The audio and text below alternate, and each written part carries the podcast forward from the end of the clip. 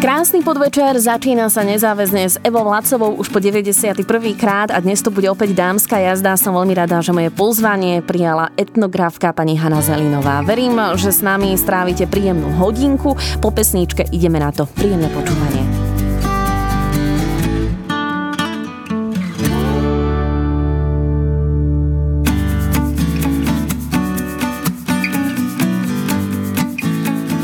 Krásny podvečer, počúvate rádio Rebeka, reláciu nezáväzne s Evo Vlacovou. Dnes je mojou hostkou pani Hanna Zelinová. Pekný deň želám. Pekný deň želám aj ja a ďakujem za pozvanie. Ja som spomínala v úvode, že vy ste etnografka, ale váš život je naozaj pomerne dlhú dobu spätý aj s folklórom. Takže povedzme trošku viac o tej vašej minulosti, ako to všetko začalo. Ja som taký atypický aktér folklórneho diania a folklórneho hnutia, pretože ako bolo povedané, ja som absolventka katedry etnografie a folkloristiky a keďže som rodáčka z Martina, tak mojou veľkou ambíciou samozrejme bolo vrátiť sa sem do Martina a zamestnať sa v Slovenskom národnom múzeu tu v Martine. Viete, ten študijný odbor etnografia a folkloristika je krásny, je úžasný. A takéto nastúpila do múzea, tak som mala pocit, že napriek tomu, že sa venujem zbierkam a venujem sa tej muzejnej činnosti, že stále ešte mám nejaké kapacity, že by som mohla robiť ešte aj niečo viac. A v podstate to niečo viac som veľmi mala snahu venovať práve tomuto nášmu turčianskému regiónu.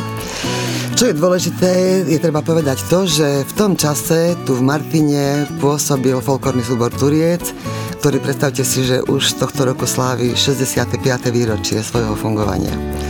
A do tohto folklórneho súboru Turiec sa približne v tom období, kedy som sa sem vrátila ja, vrátil aj Peter Králiček, bývalý člen folklórneho súboru Turiec, medzičasom aj bývalý lúčničiar, ktorý sem prišiel s tým, že sa chce vyslovene venovať tomuto folklórnemu súboru.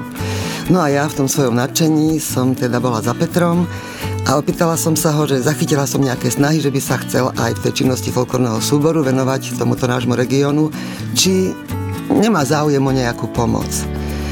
No a Peter ten záujem mal. On bol vtedy prekvapený, že niekto z múzea sa chce venovať takejto téme. A tak sme sa dohodli, že teda ideme na to a e, urobili sme si taký projekt, na základe toho, ktorého sme sa rozhodli, že ideme chodiť po turčianských dedinách, ideme zapisovať vlastne tie prvky ľudovej kultúry, ktoré sa nám ešte podarí zaznamenať a čo je dôležité, sa teda ideme venovať zberu folklórneho, hlavne teda piesňového a tanečného materiálu. Ja som na to šla veľmi vedecky, napísala som do Národopisného ústavu, aby nám pomohli vytipovať tie obce, ktoré teda môžeme považovať za také charakteristické pre náš región, lebo tam išlo o to, že aká bola veľkosť tej dediny, kde bola umiestnená, či pri hlavnej ceste alebo pod horou, ako bola ďaleko od hlavného ťahu. A tak sme si vytipovali tie obce, do ktorých sme teda sa rozhodli, že nasmerujeme to svoje úsilie. A ono to je taká známa story, ktorá teda mi často ktorá mi býva často pripomínaná a ja ju teda radšej rovno poviem, že jednou z tých vytipovaných dedín bola obec Podhradie. A tak som si povedala, v živote som tam nebola, že sadnem na bicykel a do toho podradia prídem na bicykli.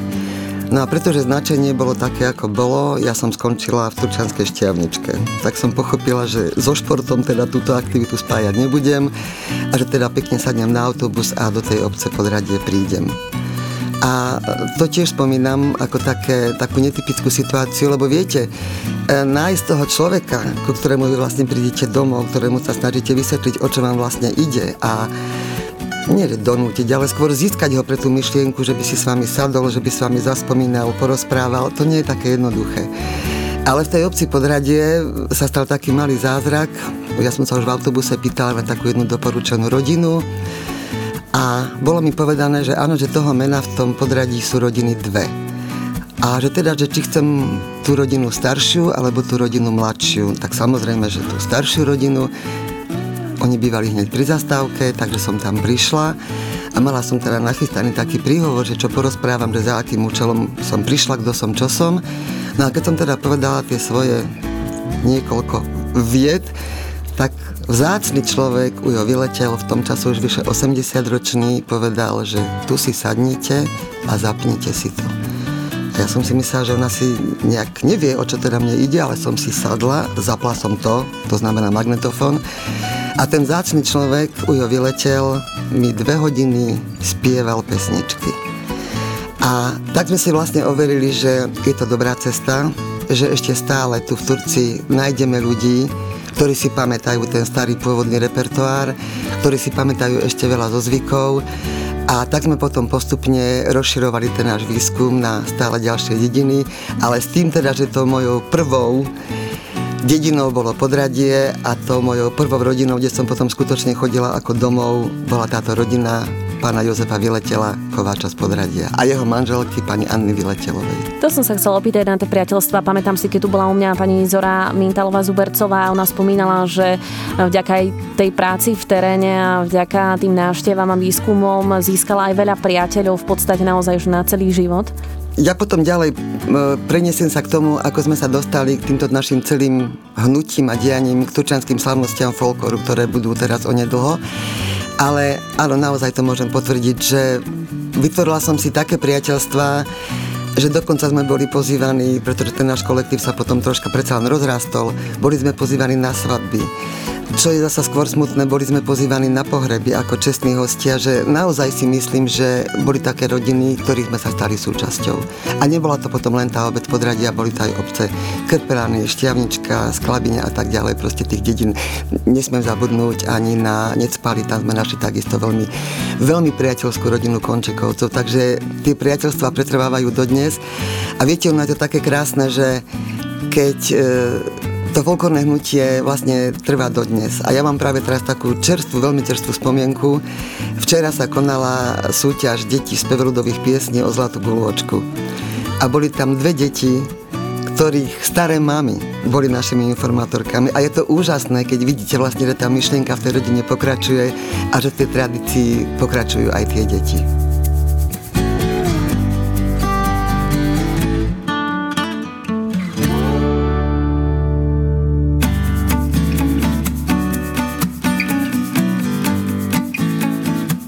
Mojou hostkou je dnes etnografka Hanna Zelinová.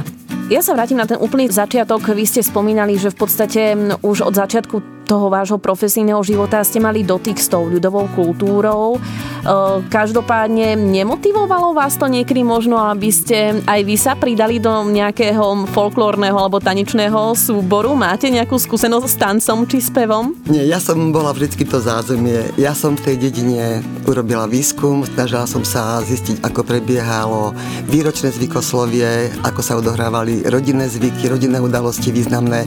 K tomu samozrejme sa viazali rôzne piesne piesne. Takže ja som sa snažila vybudovať to zázemie, ktoré sme potom e, využívali v programe tých konkrétnych dedických folklórnych skupín v tých jednotlivých lokalitách, ale ktoré práve preto, že teda to pôvodnou motiváciou bola tá pomoc e, folklórnemu súboru Turiec sa vlastne stali aj základom mnohých čísel folklórneho súboru Turiec. Takže ja som teda zásadne spievala iba na skúškach, že ja som takéto ambície, že by som jaša niekde účinkovať na javisko nikdy nemala. A máte nejakú obľúbenú pesničku? Viete, tých obľúbených pesničiek je veľmi veľa. Alebo zistili sme, že ten turčianský repertoár, hlavne tých e, v podorských dedinách, je veľmi e, autentický, zachovali, neopočúvaný. A e, práve na tej včerajšej súťaži o tú zlatú guľku bolo dievčatko z Krpelian, ktoré bolo presne tou vnúčkou jednej z tých zakladateliek, pani Emy Huďkovej a spievala jednu nádhernú, nádhernú pesničku Lastovičky Štebocu. A ovládate aj nejakú hru na nejaký hudobný nástroj? Ja by som sa k tomu asi nemala priznávať, ja som 4 roky hrala na husle, ale ako som skončila svoju strednú školu, tak som ten nástroj nemala v ruke a takže radšej to ani nahlas nehovorím.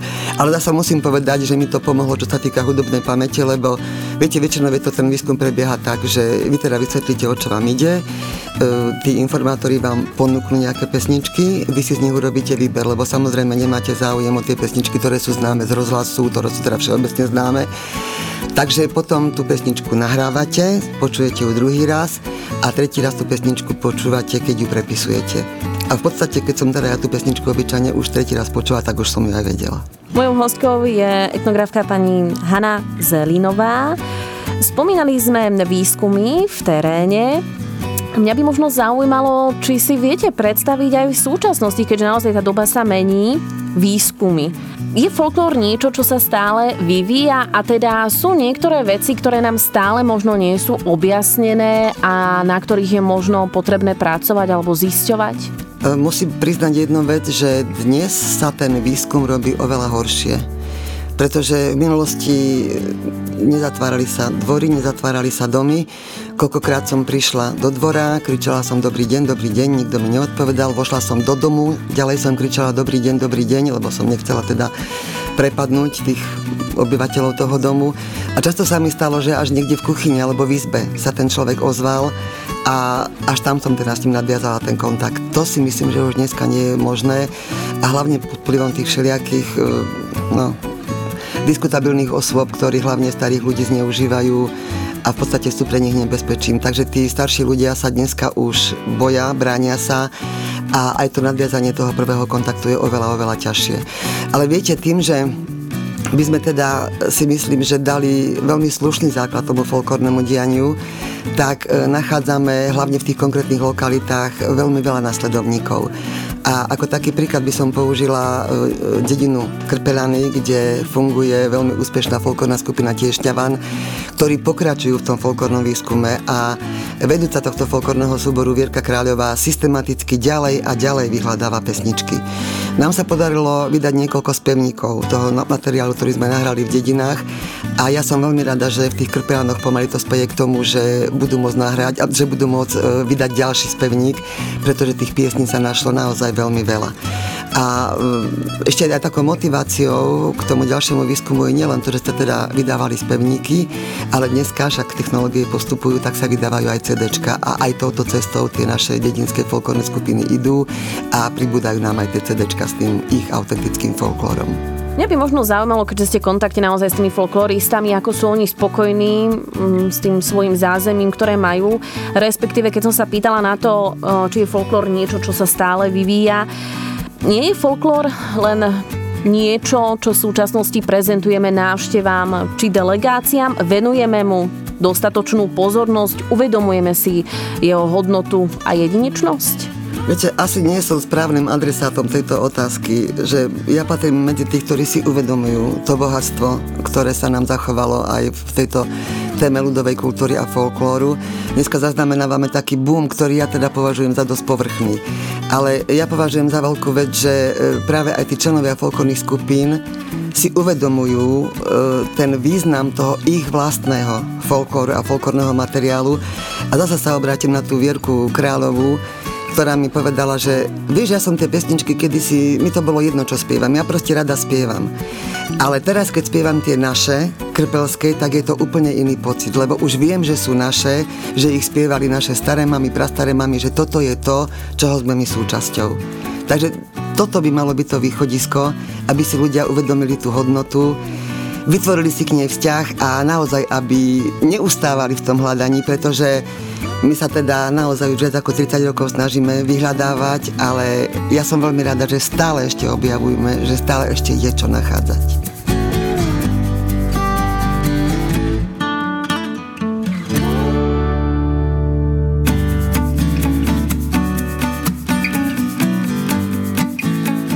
Som rada, že aj dnes počúvate nezáväzne s Evo Vlácovou. Moje pozvanie prijala Hanna Zelinová, známa slovenská etnografka. My sme už trošku načrtli tému toho boomu alebo trendu, ak to tak môžeme nazvať, všade kam sa pohneme. Vidíme trička s ľudovými motívmi, rôzne doplnky do domácnosti. Budem citovať v tejto súvislosti Zuzanu Tajek Piešovu, ktorá sa venuje reštaurovaniu starých krojov a výšiviek. Rozhovor poskytla pre internetový portál, portál 40plus.sk. Z toho, čo by sme si mali vážiť a ctiť, sa stáva iba plevel. Zrazu je každý druhý folklorista, krčovito zháňajú krojové súčasti, s návrhmi, grafikmi, obchodníkmi sa roztrhlo v rece. Je to ako splachovacie WC, veľa hluku, ale obsah podstata uniká. Celebrity, ktoré by v minulosti nezavadili ani o krojovú stuhu, sa teraz na rôzne podujatia oblikajú do kroja a takto aj vyzerá. Ústrojenosť minimálna, respektíve často žiadna. Viete, to použitie ľudového odevu malo určité zákonitosti. Ten ľudový odev mal e, svoju presnú funkciu, však v podstate najprv chránil svojho nositeľa pred nepriazným počasia, ale postupne e, nadobudal e, veľmi výrazne na znakovosti. Tým chcem povedať, že na základe toho odevu ktorý bol, väčšinou každá obec mala svoju variantu ľudového odevu, mohli ste poznať, kto je odkiaľ. vedeli ste, aká je príležitosť, kedy ten ľudový odev oblieka. E, iný sa nosil na robotu, iný sa nosil na, do kostola, dajme tomu, iný sa obliekal na svadbu. A toto sú veci, ktoré v rámci toho búmu si dneska už nikto neuvedomuje, že ich treba rešpektovať. A okrem toho, že nebol to len ten ľudový odev, viete, k tomu odevu sa napríklad e, viazala aj úprava hlavy. A to sú moje ťažké chvíle, keď dneska vidím presne, ako hovoríte, že nejaká celebrita si oblečie ľudový odev, k tomu má super moderný účes s tromi melírmi. Proste jednoducho tá hlava musela byť veľmi adekvátne upravená k tomu odevu. Ja netrvám na tom, že dneska musí platiť to, čo platilo kedysi, že slobodné dievky mali hlavy nepokryté hole a vydaté ženy už museli mať na hlave čepiet alebo šatku. Ale istá forma rešpektu by tu mala platiť. A to isté platí aj o tých výzdobných motívoch. Tie ornamenty mali svoje presné určenie, presné tvary. Viete, napríklad e, súčasťou zabehnem teraz do detajlov. Kedysi, keď žena rodila, tak postel ohradili tzv. kutnou plachtou. To by vlastne chránili od toho života v tej izbe, pretože vlastne v tej jednej miestnosti sa odohrával celý život rodiny a takto tá žena aspoň počas porodu a 600 nedelia mala zabezpečený pokoj a bolo to aj hygienické opatrenie. A na tej kutnej plachte bývali určité motívy. Obyčajne to boli motívy granátového jablka, stromu vtáka, proste, ktoré symbolizovali zrodenie nového života, život všeobecne. No a my dneska tými motívmi narábame absolútne voľne a dokonca v istom nemenovanom denníku som bola veľmi rada, že je analýza, ktorá hovorí o tom, ako si dokonca veľmi ochotne a radi vypožičiavame aj motívy úplne z iných, nielen regiónov, ale aj z iných štátov. Proste chýba mi tam nejaká taká pokora a nejaký taký hĺbší záujem o to, čím tak veľmi voľne manipulujeme. A vy uh, máte doma napríklad, vlastníte nejaké kúsky s ľudovými motívmi? Potrpíte si na toto? Ja som od mojej, ak to môžem povedať, folklórnej skupiny z Podradia dostala k svojmu poslednému životnému jubileu kompletný kroj. Takže áno, aj ja mám svoj ľudový odev a konkrétne z tejto dediny. Podľa. Ako sa v ňom cítite? Je to pohodlné na nosenie? Je to taký veľmi zvláštny, taký zavezujúci pocit, akože ja si to veľmi vážim. Jednak, že si dali toľko roboty, že ma pomerali, zistili všetko proste, ako to má byť a že si dali tú námahu, že mi ho ušili, že naozaj si to veľmi vážim, som za to veľmi rada. Váš život je naozaj dlhý časový úsek spätý aj s turčianskými slávnostiami folklóru, ktoré sa už naozaj pomaličky blížia. Koľko rokov presne už e, sa im venujete? No, turčianske slávnosti folklóru tohto roku idú mať 35. ročník. A zasa, ak sa môžem kúsok vrátiť do minulosti, výzva ani nie k turčianským slavnostiam k folklóru, ale k prezentácii turčianskej ľudovej kultúry a folklóru prišla v roku 1983, takže nie moc dlho potom, ako sme my e, v rámci toho súboru Turec rozbehli ten náš výskum a prieskum, pretože folklórne slavnosti pod plánou dete mali takú dlhodobú koncepciu, kde predstavovali e, ľudovú kultúru jednotlivých regiónov Stredného Slovenska. A tak v roku 1983 prišiel na rad aj región Turiec a pretože sa vedelo, alebo sa teda tak hovorilo, že tu dokopy nič nie je, čo sa týka folklóru a ľudovej kultúry, tak nás spojili s regiónom Horná Nitra, ktorý bol na tom obdobne. A my sme teda, ja si ten dátum budem pamätať do smrti, 8. januára roku 1983 pár vytipovaných ľudí boli zavolaní do veľkej zasadačky Slovenského národného múzea tým, že nám bolo povedané, že teda prvý, druhú júlovú nedelu sa máme predstaviť v Detve, v amfiteátri obrovskom a že teda máme čo robiť, aby sme ten program pripravili. Takže sme sa rozbehli po turčianských dedinách, aj tí, ktorí sa do toho pôvodne nezapájali, do toho nášho vyhľadávania a hnutia, tak sa do toho e, diania zapojili a naozaj sme sa rozbehli po celom regióne Turčianskom od Krpelian, Radkova až po Dubové a Turček a podarila sa obrovská vec, že my sme tú ľudovú kultúru Turčiansku v tom Detvianskom amfiteátri predstavili. Ešte len taký malý detail, napríklad ľudový odev sme my prakticky nemali lebo ten ľudový odev tu v Turci zanikol pomerne skoro. A boli len nejaké také malé súčasti ľudového odevu, kde tu nejaké oplecko, kde tu nejaký lajblík a my sme ho vlastne museli kompletne rekonštruovať, na to sme si pozvali aj k spolupráci kolegyňu Magdušku Kaňovú, ktorá mala na starosti ľudový odev v Slovenskom národnom múzeu a my sme vlastne takto ten ľudový odev kompletne rekonštruovali. No a keď sme sa teda predstavili v tej detve. Bolo to niečo také úžasné pre tých účinkujúcich, ktorí naozaj aj v tom svojom vysokom veku nabrali odvahu, prekonali trému, prekonali všetky možné iné bariéry a predstavili sa v tom amfiteátri že vlastne boli sme takí, dalo by sa povedať, nabudení, že sme si povedali, že toto všetko nemôžeme len tak skončiť, že proste nemôže toto byť koniec toho nášho diania a hnutia že vlastne tá činnosť tých folklórnych skupín, ktoré kvôli tomu vystúpení v detve po tých našich turčianských dedinách vznikali, že to, tá ich činnosť že bude pokračovať a že vlastne si my založíme aj slávnosti vlastné. A tak to trvalo teda dva roky. V roku 1984 bol taký akože 0. ročník, ale v roku 1985 vlastne sa konal potom prvý ročník turčianských slávností folklóru. Ako si spomínate na ten prvý ročník a možno aj v porovnaní s tou prítomnosťou, zmenilo sa niečo? Viete, to zmenilo sa strašne veľa. Ja to vždycky tak slušne hovorím, že zmenil sa spôsob financovania kultúry. My sme vtedy mali veľkú podporu Okresného národného výboru, odboru kultúry na Okresnom národnom výbore a mali sme veľkú podporu na Okresnom osvetovom stredisku. Oni nám vychádzali v ústretí nielen čo sa týka financií, ale poskytovali nám zázemie, vlastne nám dali k dispozícii svojich pracovníkov. Takže e, vtedy nebol problém pripraviť e, program s tým, že jeho základom bolo vlastne vystúpenie folklórnych skupín, ale mohli sme si dovoliť aj ďalšie súbory pozvať, mohli sme si dovoliť e, pozvať súbory z iných regiónov, aj iných proste osobností folklórne, ktoré sme chceli predstaviť tu u nás ako, taký nejak, ako takú nejakú motiváciu a naznačenie toho smerovania. A toto po istom čase prestalo platiť a turčenské slavnosti folklóru zažili dosť komplikované obdobie, kedy tých peňazí naozaj bolo veľmi málo, kedy prežili fakt iba vďaka tomu, že tí ľudia veľmi chceli, aby sa tá kontinuita neprerušila, kedy to robili naozaj z hlbokého a veľkého presvedčenia.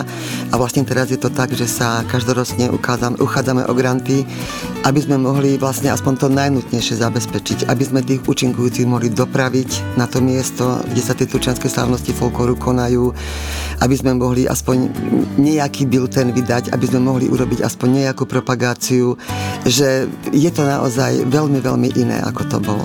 Ale zase ja si myslím, že na druhej strane to ukázalo, že tí ľudia naozaj chcú, že je to pre nich hodnota a stojí im za to, že do toho niekedy dajú aj vlastné peniaze, ale v každom prípade veľmi veľa ich času a veľmi veľa ich úsilia a nadšenia.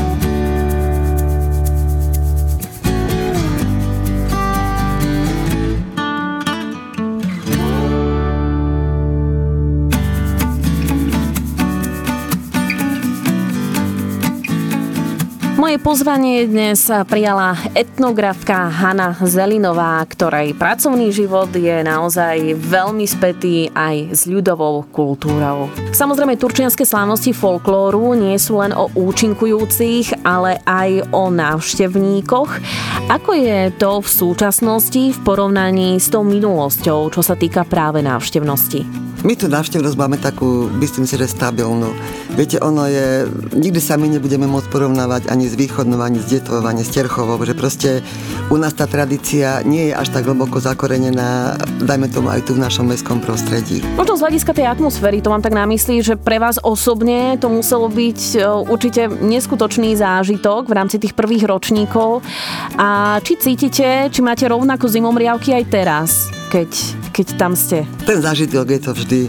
A ja vždycky hovorím taký príklad, že viete, e, tým, že tie slávnosti ešte to by som mala povedať, že menili miesto svojho konania a momentálne sa odohrávajú v Múzeu slovenskej dediny, e, súčasti Slovenského národného múzea, proste ale je to podujatie, ktoré sa koná vonku. A tým pádom je závislé na počasí. A takým dokladom toho, že uh, máme tú návštevníckú odozvu a naozaj je o tie slávnosti záujem, je to, že občas sa vyskytne, že počas programu začne pršať. A už sa nám aj stalo, že sa si myslíme, no smola, končíme, balíme, ale neskončili sme, nebalili sme, lebo tí ľudia ostali. Chceli vidieť dokonca, že chceli, že už teda keď prišli, tak naozaj vydržali a chceli vidieť všetko. To, čo sme v rámci Turčanských slávností folkloru pripravili. Je nejaký ročník, možno konkrétne, ktorý máte tak najviac vo svojich spomienkach zakorenený z rôznych dôvodov? Viete čo, nie. nie, nie, ja ne, nevedela by som vám povedať, že ktorý bol nejaký mimoriadný Ja vždycky prežívam najkrajšie chvíle, keď sa tam stretnú tri generácie na jednom javisku a to sa, to sa nám deje pomerne často, takže pre mňa sú každé tie slavnosti sviatkom. Ja by som ani jeden z tých ročníkov nevyzdvihla. Ja si naozaj vážim každý jeden z tých ročníkov. Vy ste súčasťou naozaj Slovenského národného múzea a aktuálne pracujete v Múzeu Čechov na Slovensku. Je vám blízka česká kultúra? Ja som sa, to je tiež taká veľmi komplikovaná záležitosť vlastne cez Mala by som takto ešte jednu vec povedať, že v tých počiatkoch, e, keď vznikali vlastne už ten program do detvy, tak jeho autorom bol inžinier Gruska. On nás vlastne viedol pri príprave toho programu, on bol aj autorom toho celého programu. On nás vlastne navigoval ako my z toho nášho výskumu, z toho materiálu, ktorý sme získali, ako z neho vlastne máme pripraviť program, ktorým sa pripravíme v tej, predstavíme v tej detve, ale ktorým sa potom budeme predstavovať aj v tej konkrétnej dedine. A myslím si, že sme nadviazali veľmi dobrú spoluprácu, pretože on nás potom navigoval ďalej. On bol aj našim veľkým pomocníkom pri organizácii tých prvých ročníkov turčianských slávností folklóru. Ale myslím, že teda si nás overil aj ako hádam dobrých spolupracovníkov, pretože on nás potom prizýval ako spolupracovníkov programov do východnej a do detvy. A jeden z tých programov, ktoré sa konali vo východnej, bol program Ľudia z rodu Rómov. A tak som sa ja dostala vlastne k téme národnostných menšín.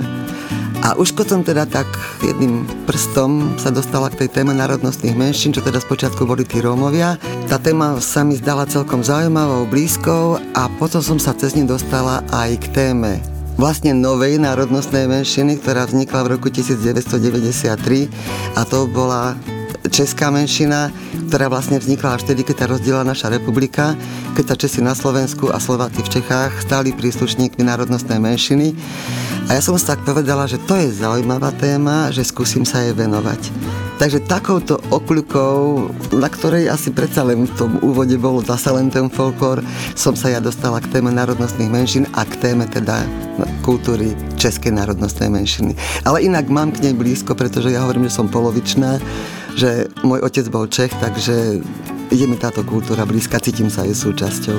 Keďže naozaj sa pohybujete v, v prostredí folkloristov, máte za sebou aj množstvo výskumov a tak ďalej, Napadá mi otázka, či je nejaký odkaz tých našich predkov, ktorý si nesiete stále v sebe, na margo tých všetkých stretnutí, ktoré ste absolvovali a všetkého, čo bolo povedané, tak je niečo, na čo stále myslíte?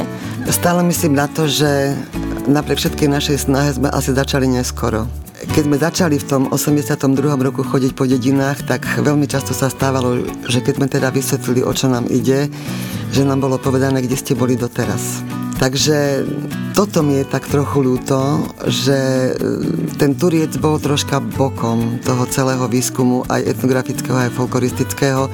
Boli tu zbery, e, už keď si zoberieme kolárové spievanky, však aj tie obsahovali piesne z Turca, však tých zberateľov bolo oveľa viac to len na margo tých kolárových spievaniek, že Jan Kolár sa vyjadril, že najkrajšou ľudovou piesňou na Slovensku je piesen Čiže je to Jarné Žitko pod horami, ktorú zapísal tu v Turci. Ale ono to bolo také komplikované tým, že tie turčianské zbery sa dostávali do tých rôznych spevníkov a zborníkov a oni sa tým pádom ako keby prestali vnímať ako ľudové a začali sa vnímať ako národné. Veľmi veľa z tých pesničiek, ktoré sme ešte aj my zaznamenali, sú veľmi všeobecne známe v povedomí. A to bolo práve aj to, že my sme mali potom dosť veľký problém nájsť to autentické turčianské, že naozaj nájsť tie piesne, ktoré ešte neboli nikde zapísané, nikde zachytené, neboli všeobecne známe a dokázať, že teda aj ten náš turčianský folklor má svoju a si myslím, že veľmi veľkú hodnotu a stojí za to, aby sa mu venovala stále pozornosť. Takže tým môjim poslaním je ako keby dbať na to, aby sme našli ďalších ktorí sa tejto téme budú venovať, aby to nezaniklo s našou generáciou, aby naozaj boli ďalší a ďalší, ktorí si tie hodnoty budú uvedomovať. A zase sa vrátim tej súťaži o tú zlatú guľku, že je to úžasný pocit, keď presne tie pesničky, ktoré ste vy nahrali, ktoré presne viete, u koho ste ich nahrali, kto vám ich naspieval, keď ich teraz počujete v podaní týchto malých 10-ročných detí.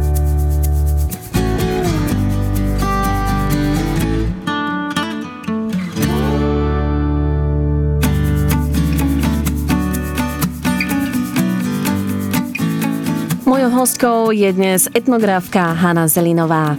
A keď ste spomínali tých následovníkov, tak ako je to, ako je to z vášho pohľadu o zau, o, so záujmom o etnografiu, o folkloristiku?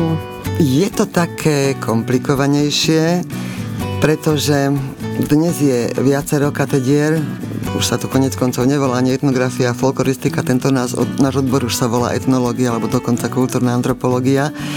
A v podstate ale to smerovanie už ani tak nesmeruje k materiálnej kultúre napríklad. Ríšia sa tam rôzne témy a trocha mám obavu o budúcnosť tohto vedného odboru.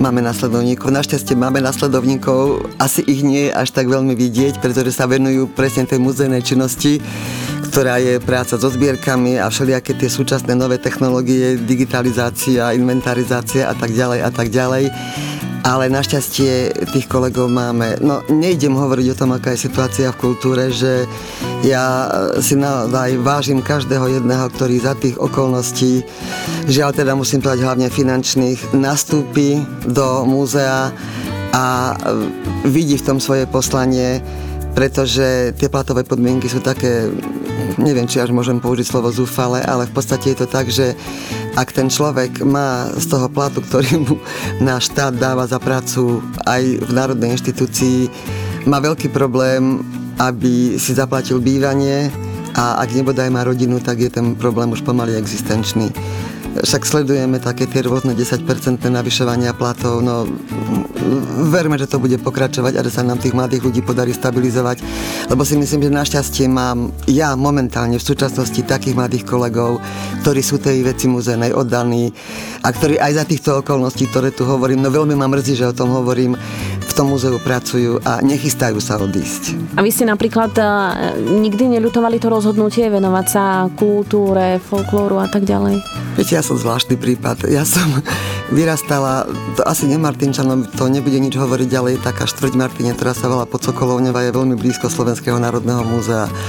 A my sme teda, keď som spomínala, že poločeská rodina, tak my sme od leta do jesene chodili každý víkend von a v zime sme pravidelne chodili e, buď do Slovenského národného múzea alebo do kina Čas. To už mladšej generácii nič nehovorí, to bývalo v kine v nedelu o 10. premietanie dokumentárnych filmov. Proste to boli naše, dve, naše dva spôsoby zimného trávenia času. Takže ja som e, to Slovenské národné múzeum, jeho expozície poznala skutočne absolútne na. Ja som tam mala miesta, kde som zatvárala oči, lebo som sa bála. Tam bol taký e, rekonstrukcia hrobu avarského, tam som sa bála bála, tej smrtky, ako som si to ja ako detsko vysvetlovala. Takže ja som vlastne ani nie nejak vedome proste od malička mala takú ani nevyslovenú túžbu raz pracovať v múzeu. Takže ja som asi atypická v tom, že patrím tým, ktorý sa splnil životný sen. Pracujem v múzeu celý život.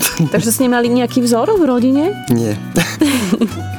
ani nejaké iné teda detské sny tam neboli. Že... Viete, moja celá rodina kompletne, kompletne pracovala v turčianských strojárniach. Ja som jediná úchylka, ktorá sa orientovala takýmto kultúrnym smerom, takže ja som naozaj, tak ako som dúfala, tak sa mi aj podarilo zamestnať v Slovenskom národnom múzeu. Asi väčšina našich poslucháčov predpokladám pozná Hanu Zelinovú, známu tom spisovateľku. Pýtajú sa vás na ňu často, v akom, v akom ste s, s ňou v rodinnom spojení? Pravidelne, keď sa niekde predstavím alebo nahlasím svoje meno, tak vidím, že nastane také maličké zaváhanie. A druhá otázka zákonite je, že ste nejaká rodina, tak ja teda nie sme rodina, popravde to hovorím, ale vrcholom bolo, keď sa ma raz v Prahe opýtali, že prosím vás, vy ste tá spisovateľka.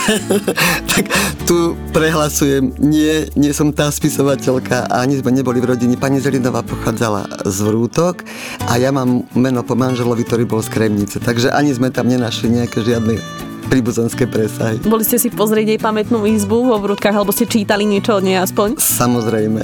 Takže žiadne spojitosti, ale ste nenašli možno aspoň teda mimo, čo sa týka vzťahov rodiny, ale že by vám bola niečím blízka. Bola mi blízka tým, že sa venovala Vrútkam v časti svojho diela a keď vznikalo dielo, ak si pamätáte, monografia Vrútky, tak e, samozrejme som si ešte raz opätovne prečítala všetky diela, ktoré sú tomuto mestu venované. No ale žiaľ musím povedať, že ona sa venovala Zemanom a iným témam, takže moc mi to nepomohlo, ale tak doplnila som si informácie a ten svoj výskum som si aj v tých hrudkách musela pekne robiť sama. Ale to, že sa teda volám Hanna Zelinová, mi tam pomohlo. No a ako si na tom možno aj, e, keď spomínal, spomínali sme to vaše písanie, tak aktuálne možno pracujete na niečom? Venujete sa takej tej tvorbe ešte autorskej, literárnej? Ja sa venujem hlavne odbornej činnosti, takže vždycky, keď máme nejakú vedeckú výskumnú úlohu, tak súčasťou vlastne výstupom tej vedeckej výskumnej úlohy by mala byť nejaká štúdia. Na to my teda máme zborník nášho múzea, zborník Slovenského národného múzea etnografia a potom by ešte teda mala byť ďalším výstupom e, z tej vedecko-výskumnej úlohy výstava. A presne takto v Lani som ukončila jednu vedecko-výskumnú úlohu, sa to možno povie niečo hlavne Martinčanom, e, bola venovaná štátnemu ústavu pre zveľaďovanie živnosti, publikovala som o tejto mimoriadne významnej inštitúcii, o ktorej sa už dneska ani moc nevie. Tak som publikovala o nej štúdiu a teraz vlastne aktuálne pripravujem výstavu, ktorá by mala byť otvorená v júli. A preto to považujem za celkom také zaujímavé a možno aj trošku záslužné, lebo ten štátny ústav pre zveľaďovanie živnosti sídlil v tej krásnej budove, ktorú si väčšina Martinčanov už dneska pamätá skôr ako bývalé generálne riaditeľstvo turčianských strojární.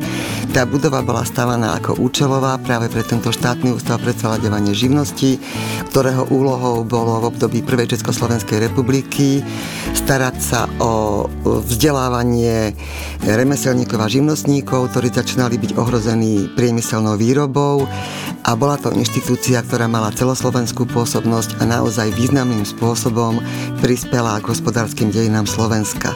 A myslím si, že by nebolo zlé túto úlohu tejto inštitúcie, ktorá teda sídla tu v Martine, pripomenúť. Takže čo budeme môcť vidieť na tej spomínanej výstave v júli? Na tej výstave uvidíme veľa fotografií, ktoré nám dokumentujú tú činnosť. Uvidíme tam ich publikačnú činnosť. Ja tam chcem aj pripomenúť osobnosti, ktoré túto činnosť organizovali. A ešte by som tam chcela čas výstavy venovať. V rámci toho štátneho ústavu vznikol aj spolok Slovenská práca. A tento spolok sa venoval, e, oni to volali domáci priemysel, my to dneska skôr nazývame ľudová umelecká výroba. Proste zisťovali po slovenských dedinách, kde sa ešte zachovali nejaké tradičné výrobné postupy, kde sú ešte majstri, ktorí ich ovládajú a kde sú vhodné materiály, ktoré sa takýmto spôsobom dajú spracovať. A tak sa vlastne postarali o to, že mnohé z týchto činností pretrvali a ja vždy používam ako príklad kyjatické hračky.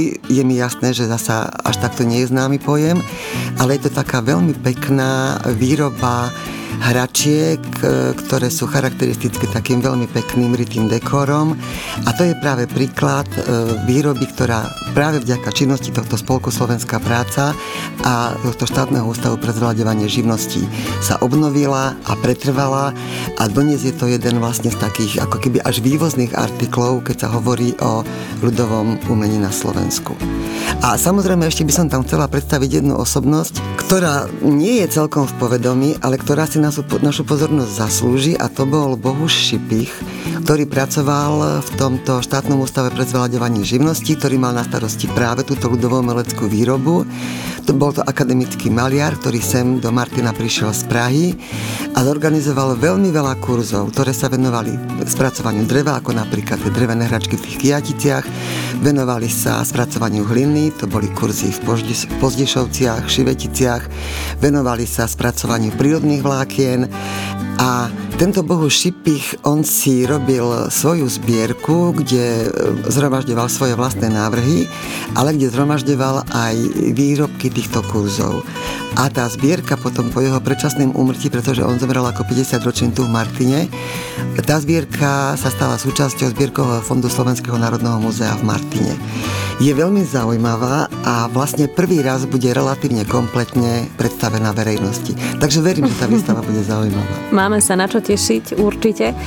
Keď spomínate múzeum, tak vy sama zvyknete po potulkách po Slovensku alebo možno aj v zahraničí vždy navštíviť aspoň nejaké múzeum? Možno aj máte nejaké obľúbené, ktoré môžeme dať ako tip napríklad našim poslucháčom? Ja sa samozrejme snažím navštevovať muzejné inštitúcie, lebo vždy je to inšpirácia. Jednak sa dozviete niečo, pokiaľ ste v cudzine, tak o tej krajine, ale jednak sú to, je to inšpirácia aj spôsobov inštalácie, často aj spôsobov z prírodných programov, ktorými sa tá téma ešte viac približuje verejnosti. No a mojou srdcovou záležitosťou je Múzeum mesta Londýn v Londýne, že to ja každému hovorím, že ak budete v Londýne, toto múzeum nevynechajte, lebo je veľmi pekné. Tak ďakujeme za tým. Blížime sa pomaly e, k záveru. Mňa mi možno teraz tak naozaj hypoteticky zaujímalo, či si viete predstaviť a možno či by ste chceli žiť pred možno 200 rokmi. Žilo sa vtedy v súlade s prírodnými zákonmi, nepoznali sa stresy, ale na druhú stranu sa musel naozaj ťažko pracovať.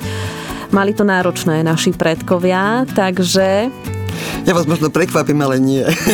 Nechcela by som žiť v tomto období. Viete, to aj v Skanze niekoľkokrát ľudia hovoria, že to je také krásne, ja by som chcel žiť v takom domčeku. No a ja hovorím, že viete, keď ste sa ráno zobudili, tak ste si museli e, zakúriť, lebo bola strašná zima, museli ste ísť vonku, doniesť si vodu. Teraz keď si predstavíte, že e, v podstate ten spôsob života, alebo teda spôsob získavania obživy vám určoval nielen ten deň, ale aj celý hospodársky rok. Keď si predstavíte, že keď bolo obdobie kosenia lúk, ženy stávali ráno o tretej, aby mužom navarili, aby si tie ťažké hrnce naložili na chrbát a išli aj niekoľko kilometrov za tými mužmi na tie lúky. Je to krásne, keď to dneska vidíme v nejakom presne programe folklórnej skupiny alebo v nejakom filme, ale myslím si, že to bol veľmi ťažký život. Bol to naozaj ťažký život a my si ho teda aspoň, aspoň úctu vzdajme tým, že si ho takto pripomenieme, ale naozaj vážme si to, čo máme. Uh, možno tým odkazom je to, že k tej prírode sa chovajme úctivejšie, viac ju vážme, rešpektujme ju, chovajme sa k nej nie takým spôsobom, ako sa chováme. Jednoducho vážme si ju a snažme sa ju nepoškodiť. Keď som bola tohto roku i do múzeu, to bolo na Malte, to bolo také pekné, že príroda je tu preto, aby sme mali čo zanechať svojim nasledovníkom. Toto si osvojme a snažme sa naozaj, aby sme mali čo tým svojim ďalším generáciám odkázať. Hanna Zelinová bola dnes mojou hostkou. Ďakujem veľmi pekne za, to, takú, za takú krásnu bodku a za dnešnou reláciou nezáväzne s Evo Lacovo sa pomaličky končí. My sa budeme tešiť na najbližšie turčianské slávnosti folklóru, kde sa určite vidíme. Samozrejme. Predpokladám, že tam budete non-stop. Samozrejme.